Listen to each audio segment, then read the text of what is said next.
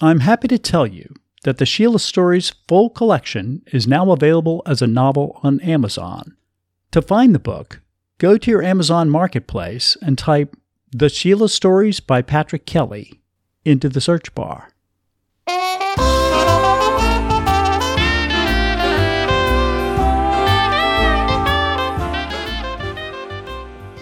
Welcome to the Sheila Stories, which relate the life of an Australian woman in the nineteen thirties, forties, and fifties. I'm Pat Kelly, your host and storyteller. Now, to get everyone back up to speed, in our last episode we heard the tragic story, Battle of the Beaches, in which Sheila received news that her husband Colin was killed in action in New Guinea. At the end of the story, Captain Whitworth, Sheila's superior officer, is concerned about Sheila's state of mind and sends her home to Sydney to deal with her grief. Now, today's story is titled Home. And in this story, Sheila will meet a soldier from Colin's fighting unit, the eighteenth Brigade, and he will relay to her the story of how Colin was killed fighting on the beach of New Guinea.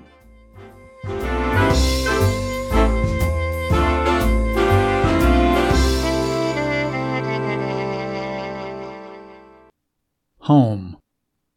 The doorbell rang. Sheila ignored it. It was probably a neighbor borrowing something for a cake, or a door-to-door salesman. Nothing to do with her.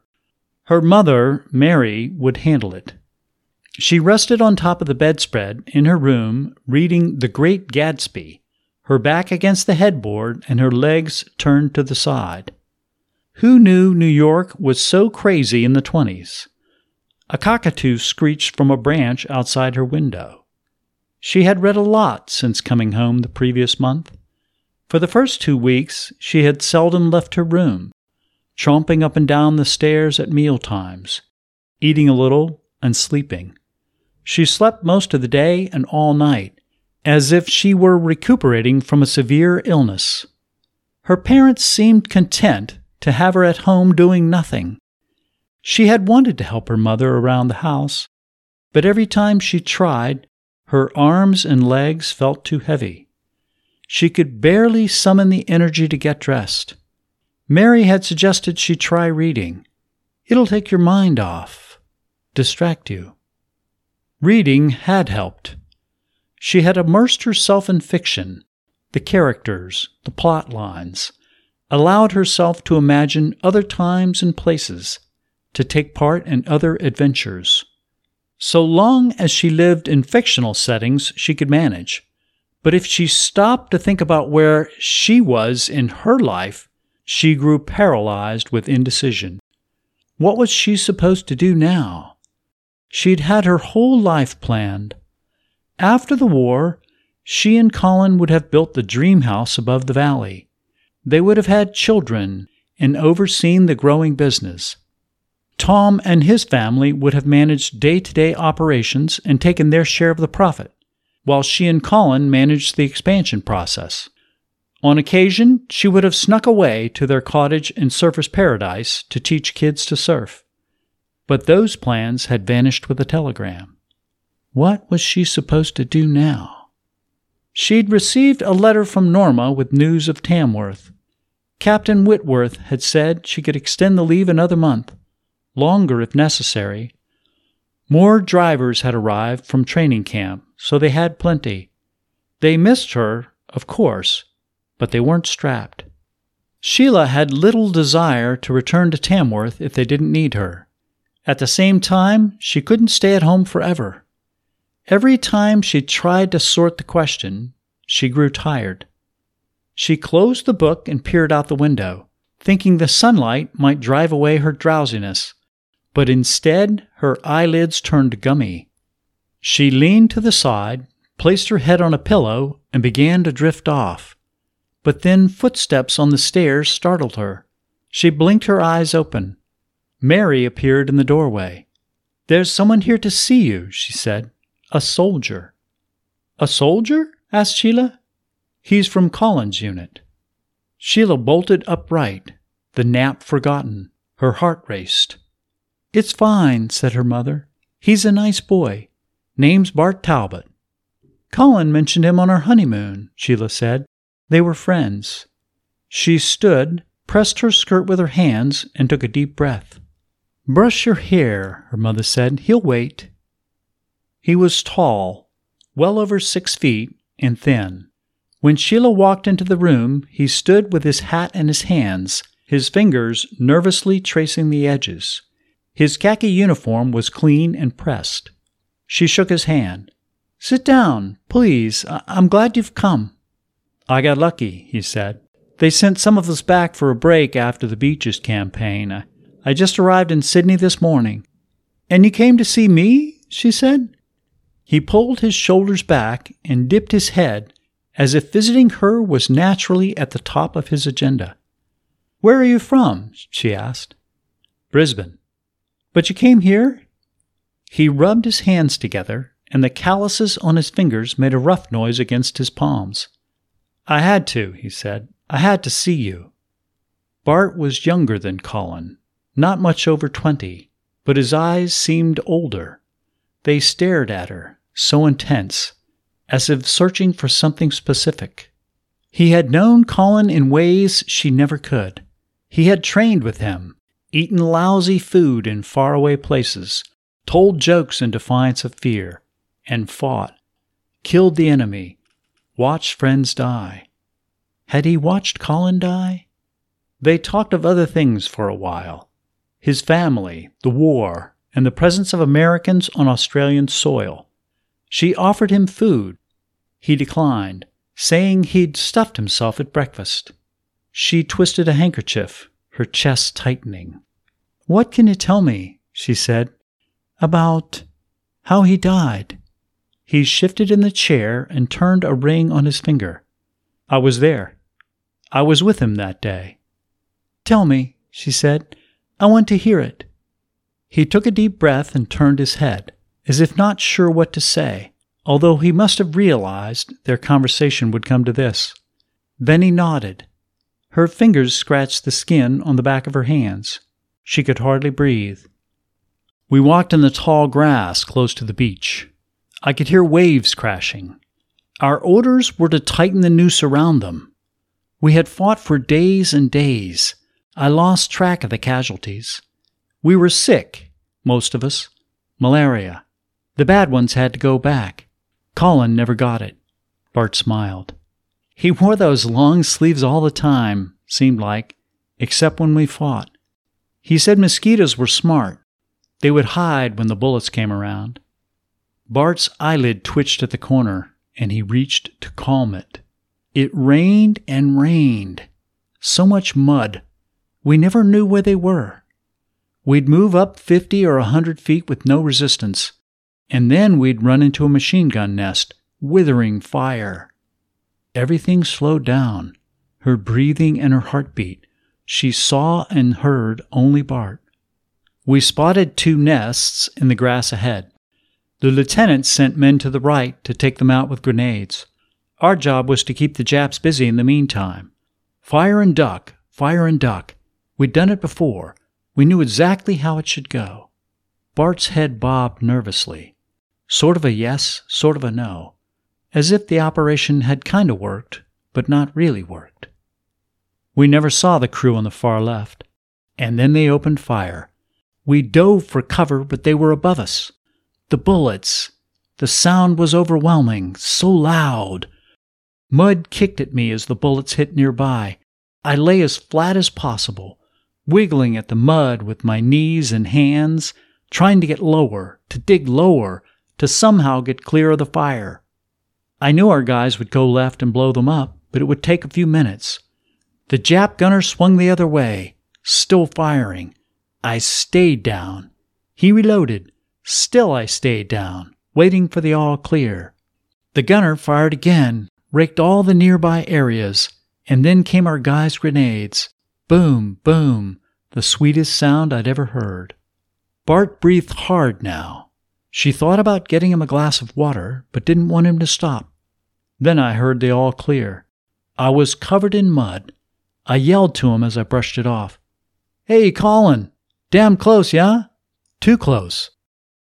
but he never answered. I got up, but he didn't get up. That was it. Bart blinked hard as if he might start to cry. He was the kind of man she'd never expect to cry. Had a tough man feel about him. He was plain-spoken, a bit like Colin in that regard. Nothing too fancy. Kept things close, simple. He was gone by the time I got to him, said Bart. All shot up. Bart shook his head, the tears forming. His lip trembled. He lay on his front, legs splayed, his head turned to the side, a look of surprise on his face like he never thought. Bart stared at his hands. But we had more fighting to do, more nests, more ground to cover. Had to keep moving. And then, that night I was hungry, so hungry. I ate before thinking about him. And then I felt ashamed. We'd been together since rookies. He stopped then. Couldn't speak any longer. I'll get you some water, she said. In the kitchen, she cried, standing with her hip against the counter, her knees locked, her hand gripping the edge so tight. Bart blew his nose in the other room. He drank deeply from the water glass, his eyes red at the edges, but his voice calm. He talked about you all the time. I've heard many stories, over and again. I could tell them myself. I may tell them someday, write them down or something. I don't know. He smiled. Thank you for coming, she said. I had to come. We went on to fight the next day and the next, and we'll fight again, the eighteenth Brigade. We'll help win the war and leave the army and marry and have kids. But one thing I will never, ever do is forget your Colin. That afternoon, she rode her bike on the back roads to the Sydney Harbour Bridge. Car and truck traffic was heavy. She used the pedestrian walkway to stroll to the middle of the bridge and then faced east. Ferries came and went from Circular Quay on the right. Boats carried people and goods from one point to the next. A naval battleship steamed toward the sea. So many people were so busy. The sun had begun to set behind her, taking the edge off of another hot day. Cooler air blew from the ocean. She had sailed under this bridge many times in the early thirties. She imagined Colin lying on a beach, lifeless, his head turned to the side and his eyes wide open. He had never expected to die that day. He had wished to do his duty and return to her, to live out his life working in the countryside. She was glad Bart had come. He had filled in the blank space of Colin's death. Nothing spectacular had brought about his end. He was just another soldier who had done his job and wound up on the wrong side of luck. Colin would like that, if he had to go, to leave as a simple man working side by side with his mates. But her chief question remained. What should she do now? Go back to Tamworth? Return to Darling Downs? Stay here in Sydney? Just keep moving, Colin would have said. You have to work. Work gives life purpose. Otherwise, we're no better than logs waiting to rot. But she had never been one to just keep moving. Work, yes. She had always loved to work. But work was not an end in itself. It had to serve a purpose. The Tamworth driver pool didn't need her any longer, and Tom could manage the farms without her. So she'd find something new. Yes, she would keep moving, keep working. She would stay in the game, to be sure, but she would always play to win.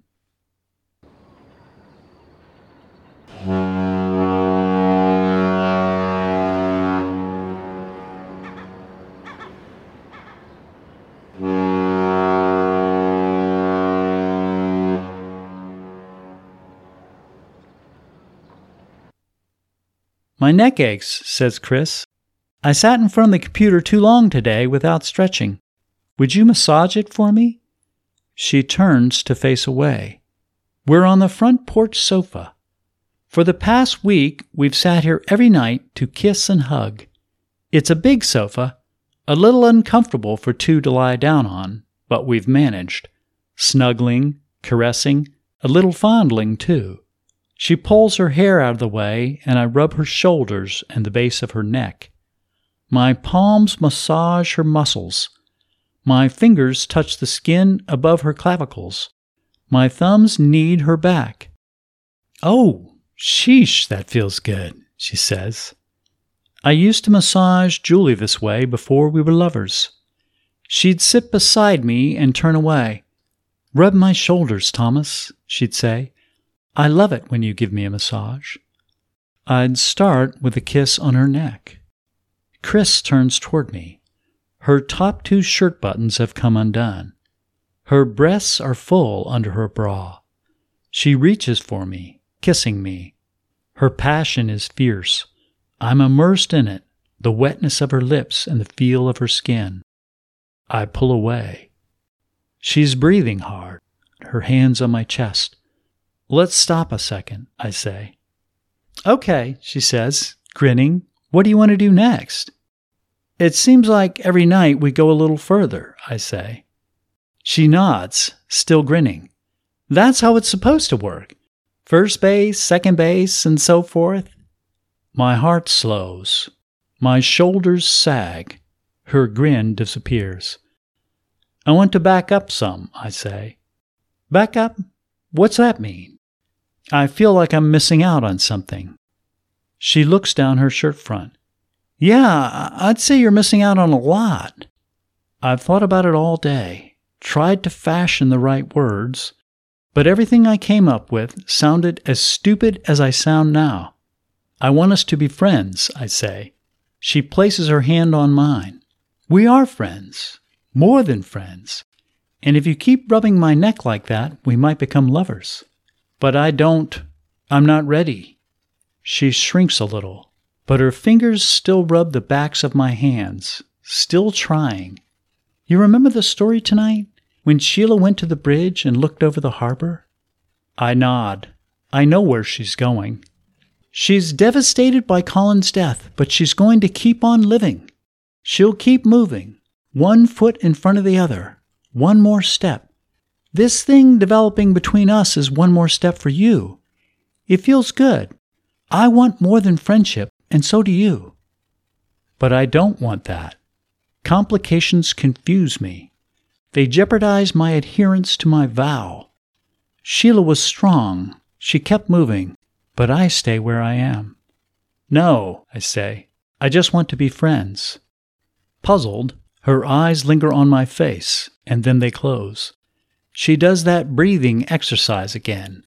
A long, slow inhale through her nose, followed by an even longer exhale. When she opens her eyes again, I see patience. "Friends," she says. "Just friends." "Yes." She buttons her shirt, turns to face forward, and puts her hands on the tops of her thighs. "Okay," she says. "Sure. Friends."